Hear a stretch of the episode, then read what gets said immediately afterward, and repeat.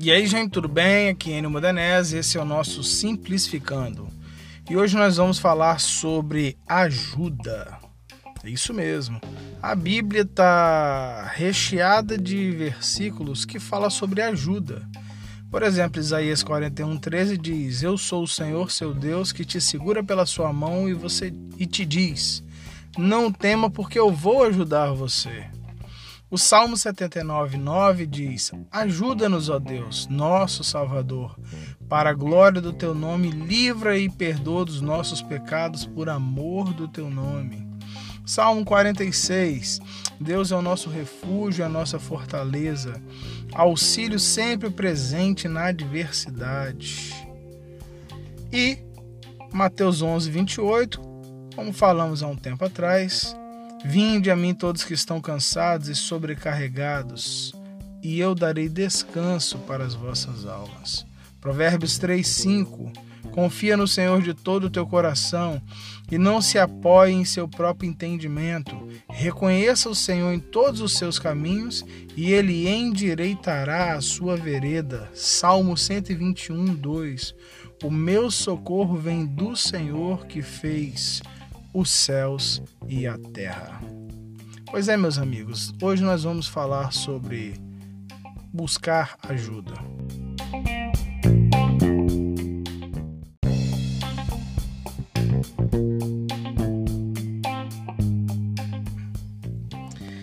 Então vamos lá, vamos pensar sobre algumas coisas.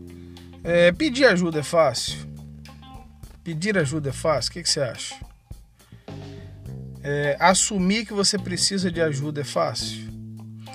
Quando a gente pede ajuda, na verdade a gente está ajudando a gente mesmo. É isso mesmo. Você que está me escutando agora, você precisa de ajuda? Você está precisando de ajuda em quê? Para quê? Por quê? Quando? Quanto? Ou de quem? É necessário ser claro com Deus e dar nome às coisas e às suas necessidades. O primeiro passo para qualquer mudança, para que qualquer coisa ocorra na nossa vida, ela vem do processo de conscientização. Isso mesmo. É a gente se conscientizar, porque tem muitas pessoas que acabam camuflando, escondendo-se delas mesmas. Bom, vamos lá. Para entender um pouquinho melhor disso, vamos responder algumas perguntas aqui que eu acho que é importante. Em que área da sua vida você acha que você está precisando de ajuda? Descreva aí as suas necessidades, coloca num papel. Tem um tempo que eu desenvolvi um costume, e já faz tempo mesmo que eu faço isso, que eu faço umas listinhas, sabe? Umas listinhas de desejo, aí eu colo no meu guarda-roupa e um lugar onde eu possa ver. Eu colo uns versículos assim também, e aquilo me ajuda a observar aquilo, a relembrar e não cair no esquecimento. É interessante que as coisas que eu coloco ali, muitas delas acontecem mesmo, algumas ainda não. Mas eu continuo vendo ali e aquilo alimenta a visão, porque a visão ela tem que ser alimentada, meus queridos. É isso mesmo. A Bíblia fala: quero trazer à memória aquilo que me traz esperança. A gente precisa lembrar das coisas que nos fazem ter esperança. A gente só fica vendo coisa ruim às vezes. É necessário a gente observar e focar naquilo que nos traz esperança. Tá certo, meus amigos? Agora, você precisa de ajuda para quê? Ou de quem? Qual é a sua motivação para fazer o que você quer? A sua motivação está apenas em você mesmo? Vai beneficiar apenas a você ou vai beneficiar outras pessoas? Quando você deseja ser ajudado? Há pessoas que têm muito orgulho, sabe? Aí tardam muito para procurar ajuda e pensam que conseguem resolver tudo sozinhas. Mas sabe de uma coisa? Tem muitas coisas que nós vamos resolver sozinhos mesmo. Mas outras coisas nós vamos precisar da ajuda de alguém. Nós vamos precisar de orientações. Nós vamos precisar de um outro ponto de vista.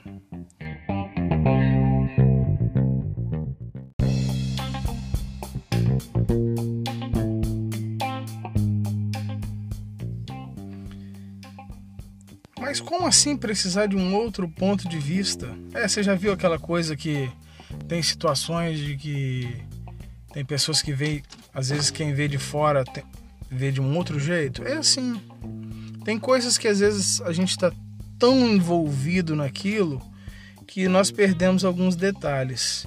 Aí é importante assim que ter uma visão diferente da nossa. Entende? Isso é fácil? Não, tem muita gente que fala assim, ninguém tem nada a ver com a minha vida.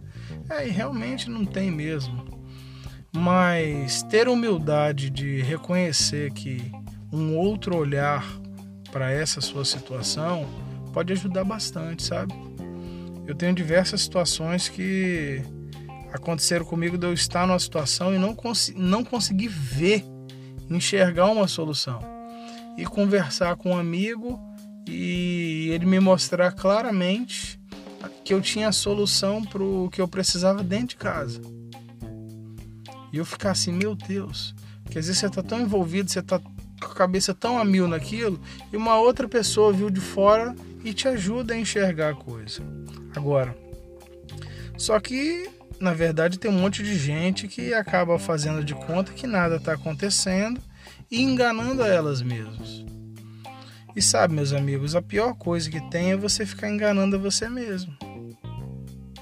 Então não tem jeito, é necessário que a gente tome consciência da nossa realidade. Encarar a nossa realidade sem omitir os fatos a nós mesmos e sem ficar se enganando, sem criar um personagem. Há pessoas que mentem o tempo todo e acabam tornando-se a mentira. Sabe disso? Acaba até se acostumando em falar aquela mentira. Aí algumas coisas que a gente precisa pensar. É isso mesmo que você quer? Um bom exemplo para isso é uma pessoa limpando a casa. Me veio na cabeça aqui agora. Presta atenção, lembra? Imagina uma pessoa limpando a casa, aí essa pessoa pega e joga o lixo para debaixo do tapete. Ela pega e joga o lixo debaixo do tapete, aí limpa a casa. E jogar o lixo para debaixo do tapete é limpar a casa? O que você acha? Não, né? É apenas camuflar a sujeira, não é verdade? É só camuflar aquela sujeira que existe, ou seja, é trocar a sujeira de lugar. É tirar do alcance da visão dos outros, só que a sujeira continua lá, só que agora, porém, escondida. Cara, você já parou para pensar como que é comum esse comportamento? Limpar só por fora e jogar a sujeira para debaixo do tapete? Tem uma galera, tem muita gente que, quando as pessoas olham em volta, onde passa na casa assim, dá a impressão de que está tudo muito bem, que está tudo muito bonito. Mas é só impressão. Porque a sujeira foi removida para debaixo do tapete. Então o que fazer? Não tem jeito. Se continuar limpando, né? Apenas mostrando que as coisas são ali como parecem ser, a casa continua suja, só que com a sujeira escondida. Então o que tem que ser feito é uma grande faxina. E da faxina dá trabalho. E quando eu falo de dar faxina aqui, eu estou falando que é necessário remexer ou revirar em algumas coisas que te incomodam. É necessário mexer em algumas coisas que você não gosta de falar. Mas é necessário para que haja limpeza, para que haja realmente não uma vida de aparência. Sabe, quem vive de verdade, quem encara a sua realidade é mais feliz. Mas tudo é uma questão de escolha. Se a gente escolhe viver a vida da gente baseada em uma mentira, a gente tem que gastar uma energia muito grande o resto da vida para manter aquela mentira. Pois é. É assim que acontece. Mas se você encara os fatos como eles são, ocasionam sofrimento, ocasionam dor. Mas é uma dor que você vai lidar com a verdade. Você vai descobrir quem é quem. Você acaba descobrindo quem é amigo seu de verdade, quem não é. Quem gosta de você e tem gente que gosta do que você faz. Sabia que tem gente que gosta muito de você, mas tem gente que gosta só do que você faz, e só. Então não adianta fazer de conta. A gente tem que passar por uma faxina. E como que a gente passa por essa faxina? A gente passa por essa faxina encarando a gente mesmo. Vamos combinar hoje? Vamos parar de se enganar? Vamos parar de se enganar? Pô, o que que a gente tá ganhando? O que que a gente ganha se enganando, mentindo pra gente mesmo, criando uma imagem? Hein? Nada.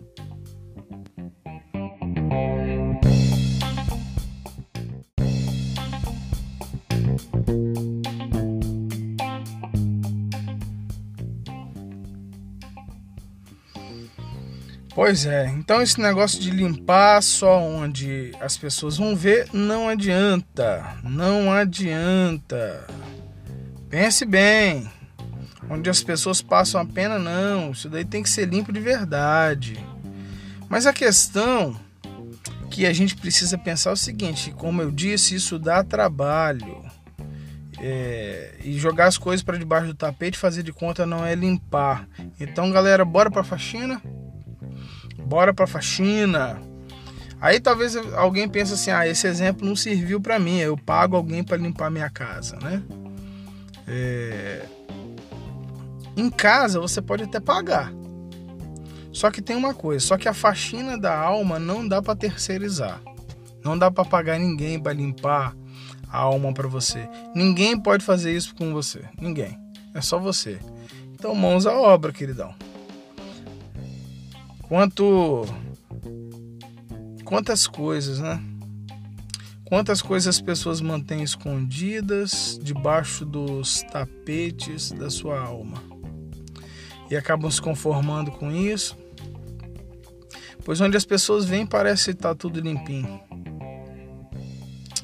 Mas não dá pra ficar vivendo de aparência. Fazer de conta o tempo todo é muito ruim, então... Vou ser repetitivo nisso. Enfrente a realidade de frente. Enfrente a realidade e a longo prazo isso vale a pena. É necessário confrontar os problemas se você quiser ser livre deles. Senão você faz até de conta, mas isso sempre vai estar te perseguindo. Uma definição boa de confrontar é trazer para frente. Confrontar é trazer para frente. Nesse caso, é pegar situações que estão escondidas no passado e enfrentá-las no presente para viver um futuro livre delas. Você entendeu o que eu falei? Eu vou dizer novamente. Confrontar é trazer para frente. Ou seja, você pega situações que ficaram camufladas lá atrás, traz para o presente... Trabalha aquilo para você se ver livre do futuro. Porque senão aquilo vive atrapalhando uma vida. Uma outra definição é estar frente a frente. Coloque-se frente a frente com você mesmo. Coloque-se frente a frente com Deus. Coloque-se frente a frente com o seu problema. Olha para o espelho. O Davi fez isso, ele olhou para o espelho e... falou, por que você está abatido, minha alma? Por que se perturba dentro de mim? Ele olhou para ele e ele reconheceu. Cara, tem gente que está vivendo uma vida triste, infeliz e nem consegue admitir isso, porque está no piloto automático há o maior tempão e achando que está tudo muito bom, mas não está. Então não tem jeito, essas coisas elas têm que ser confrontadas, tem que trazer para frente, você tem que trazer para frente. Eu sei que encarar você mesmo não é muito fácil, Eu sei que se encarar não é muito fácil. E eu quero até dizer, abrir um parênteses aqui, que há pessoas, inclusive, que nem gostam delas mesmas. Nunca disseram isso pra ninguém, mas tem gente que nem gosta delas mesmas. Vai esperar que goste dos outros. Não vai gostar. Você tá entendendo? Então essa ideia de você se confrontar, de você aprender a gostar de você mesmo, faz parte de ter uma qualidade de vida saudável. Só consegue vencer os problemas, meus amigos, da vida, depois que você reconhece que eles existem e toma atitudes concretas para solucioná-los. Passar pano não adianta. Por isso que nós começamos com essa série de perguntas, né? Fazendo todas essas perguntas. Não tenha pressa para responder. Se você precisar voltar lá atrás, dar pausa e responder as perguntas, responde, tranquilo. Se for preciso, coloque essas perguntas num papel. Escreva num papelzinho aí alguma coisa. Cara, trata-se da sua vida. Tem gente que tem até preguiça para pensar sobre a própria vida. Tenha pressa, cara. Seja detalhista. Seja detalhista, analise. Não adianta você ficar se escondendo de você. Sabe por quê? Porque para qualquer lugar que você for tentar fugir de você, você vai estar lá. Você não tem como fugir de você. Você não tem como fugir de quem você é. Cara, você tem que se encarar. Você tem que encarar quem você é, para que você consiga tocar a sua vida. Seja sincero com você mesmo, confronte-se. Deixe o Espírito Santo de Deus confrontar você. Ore a Deus. Admita o que realmente te incomoda ao seu redor. E em você, principalmente. Porque uma coisa é certa. Nada vai mudar ao seu redor se você não mudar primeiro. É isso mesmo. Nada vai mudar ao seu redor se você não mudar primeiro. Existem coisas que a gente pode mudar e existem coisas que a gente não pode mudar. E sabe o que você não pode mudar? O outro. É isso mesmo, ninguém muda ninguém. Às vezes tem pessoas que são manipuladores, mas isso não é saudável. Ninguém muda ninguém. Quem a gente pode mudar? A gente pode mudar a gente mesmo. Às vezes a gente está pensando tanto que o problema está nas pessoas que estão ao nosso redor, mas nós não podemos entrar na cabeça do indivíduo e mudar a cabeça dele. O que nós podemos fazer é trabalhar com a nossa cabeça. É trabalhar com a ideia de que se houver mudança, tudo bem. Mas se não houver mudança, você vai aprender a viver com aquilo e superar. Eu gosto muito de uma frase que tem no AA, que é uma frase não, né? Que é a oração da serenidade. Você já ouviu essa oração? É muito interessante.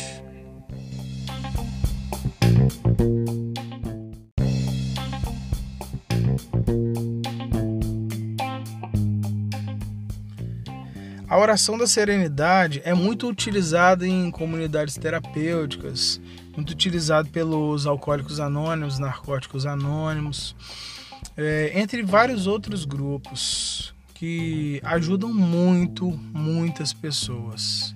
Só que eu vejo que, na verdade, a filosofia dessa oração, ela não é específica para um dependente químico apenas. Essa oração, ela na verdade, ela serve para todo mundo. E ela é assim, ó. Oração da serenidade. Concede-me, Senhor, a serenidade necessária para aceitar as coisas que não posso modificar, coragem para modificar as que eu posso e sabedoria para distinguir uma da outra. Vivendo um dia de cada vez, desfrutando um momento de cada vez, aceitando as dificuldades como um caminho para alcançar a paz. Eu não vou me aprofundar em todos os aspectos aqui dessa oração, da oração da serenidade, porque tem muita coisa muito profunda aqui. É extremamente maravilhoso esse pensamento. Mas olha só, concede-me, Senhor, serenidade. A serenidade necessária para aceitar as coisas que eu não posso mudar. Sabe? Tem coisas, gente, que a gente não pode mudar. A gente não pode mudar o outro, a gente não pode mudar as circunstâncias em volta. Você tá entendendo? Às vezes você tá querendo muito mudar o outro. Não, mas ele tá pedindo, Deus, me dê serenidade para aceitar as coisas que eu não posso mudar, mas me dê coragem para mudar as coisas que eu posso mudar. Me dê coragem. Tem coisas que você pode mudar, mas você precisa ter, e ele fala, e me dê discernimento. Me dê sabedoria, o discernimento para distinguir o que eu posso mudar e o que eu não posso mudar. Fica aí um exercíciozinho para se fazer durante esse dia. Para pensar na sua situação em volta. Tem coisas que você não pode mudar. E você precisa ter serenidade para lidar com isso. Agora tem coisas que você pode mudar, que depende da sua atitude. Aí nesse caso o que você precisa não é serenidade não, você precisa é coragem, entende? E mais que isso, a gente precisa de discernimento para entender aquilo que a gente pode e aquilo que a gente não pode mudar. Isso é qualidade de vida, meus amigos. Isso é qualidade de vida. E ele continua aqui, vivendo um dia de cada vez, desfrutando um momento de cada vez. Você sabia que essa oração, a filosofia do AA, isso é tudo muito Bíblia. A inspiração para os 12 passos, para muitas coisas que são feitas nesses grupos de ajuda, eles têm como base fundamental a palavra de Deus. Aqui está falando da palavra de Deus sem estar ali descrevendo. Entende? Então aqui, me dê, Senhor, me ajuda a desfrutar um momento de cada vez. Meu querido, minha querida, desfrute esse dia.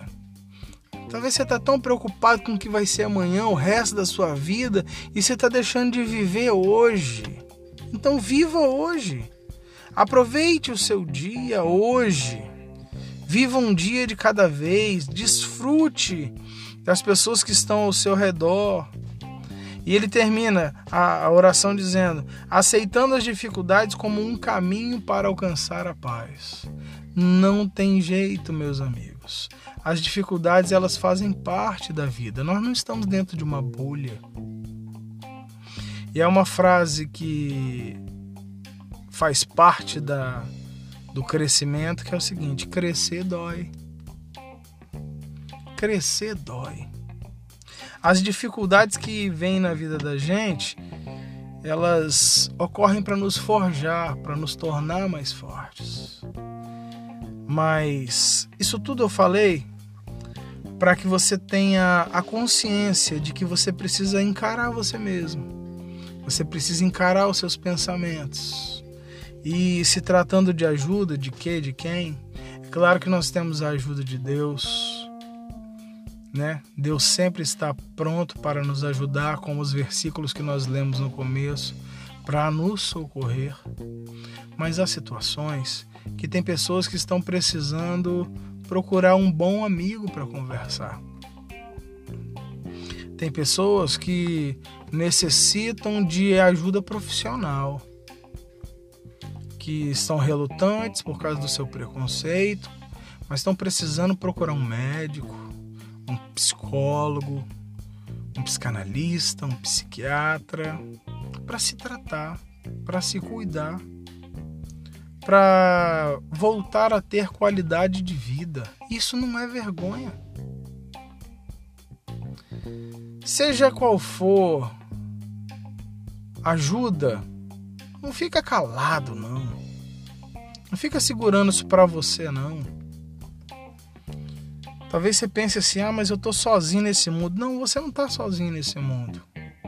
Eu tenho certeza que Deus já preparou alguém para ser bênção na sua vida. Eu queria deixar essa palavra com vocês hoje.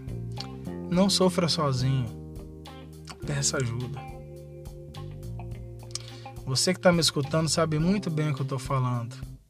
Não sofra sozinho. Peça ajuda. Deixe de ser cabeça dura.